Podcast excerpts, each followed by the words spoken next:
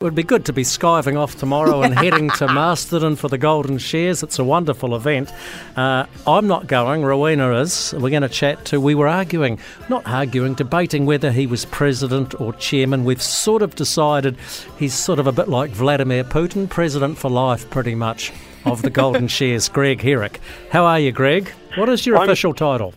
Oh, good, Jamie. I'm actually a, a life member now. I was a president for five years and um, climbed onto the World Council where I was chairman there for 16 years. It was a hang of an experience, obviously. So, um, but all of a sudden, as the years go by, you become one of the boys again, Jamie, as you know, and you start stacking chairs and, you know, just a dog's body around the stadium. But, but it's really great to be part of it, though. Well, as Rowena knows, you, you guys at Masterton and the big memorial hall there put on a magnificent show. If you're anywhere near there over the weekend, to be in there on the Saturday night when that open final's on is like being at the Basin Reserve yesterday afternoon.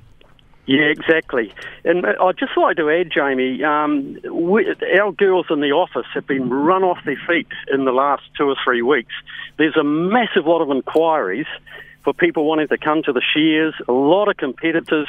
I don't say we're at maximum competitors, but we're certainly watching the entries coming in because I, obviously you can only, you know, share so many sheep in a certain time frame, but a huge interest uh, and, you know, I think people just want to come back to Golden Shears. We haven't had it for a couple of years.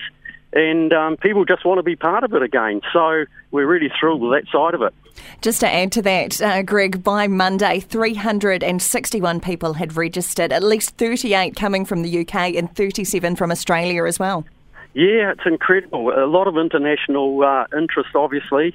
And I'd just like to add too that you know today in the Wairarapa is an absolutely magnificent day. The sun's shining, it's lovely and warm, and right up to now we've virtually had two weeks of drizzly weather, overcast days. The hills, the flats are all oozing water, but all of a sudden the um, the weather gods have turned it on for golden shears this week. So we're really looking forward to a really big week. Yeah, and the weather gods hopefully are turning it on for Hawke's Bay and the East Coast as well uh, as they battle through a tidy up. A lot on the line this weekend. The two wool handlers to go to the World Champs in Scotland in the middle of the year will be named. One of Yep. the two shearers will be named, and we were just discussing what about the blade shearers? When do they get picked?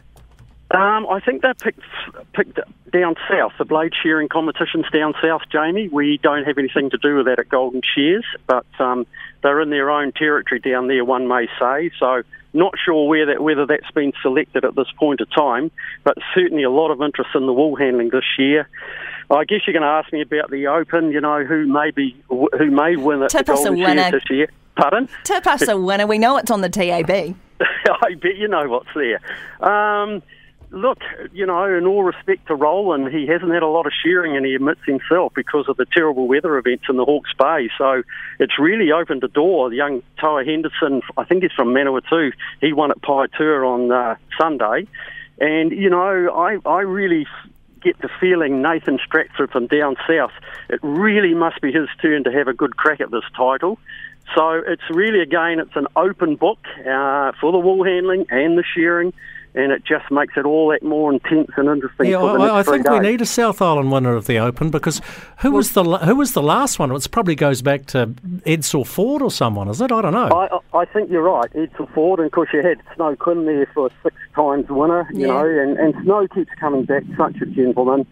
And um, just touching on the Hawke's Bay again, Jamie, we're running a silent auction right through the Golden Shears to support all those people up there, and we uh, our hearts go out to them. So um, I know our industry will give plenty, and uh, yeah, we, we just feel for them. We've had half a dozen competitors have cancelled because they just couldn't get down, and you know you can imagine everyone can imagine what they're dealing with up there. So that's quite sad, but let's hope they get back on their feet anyway. Well, we, we know Rowland Smith from talking to him's been hasn't been able to do much on his tractor or on the end of the handpiece, but I Yeah. guess you would uh, you would write him off at your peril.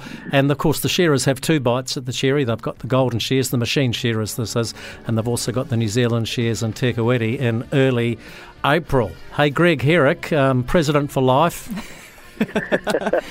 Vladimir Herrick, no, no, and Rowena's giving me the wind up. Hey, thank you very much and good luck. It's going to be a magnificent weekend in Masterton. Oh, thank you guys, and we look forward to Rowena coming up. And happy birthday from all Golden Shears too, Rowena. We um, we might have a belated birthday on Saturday night, eh? Sounds good. Uh, just pointing out also, uh, Toa Henderson is from Northland, not Manawatu. And he is in hot form.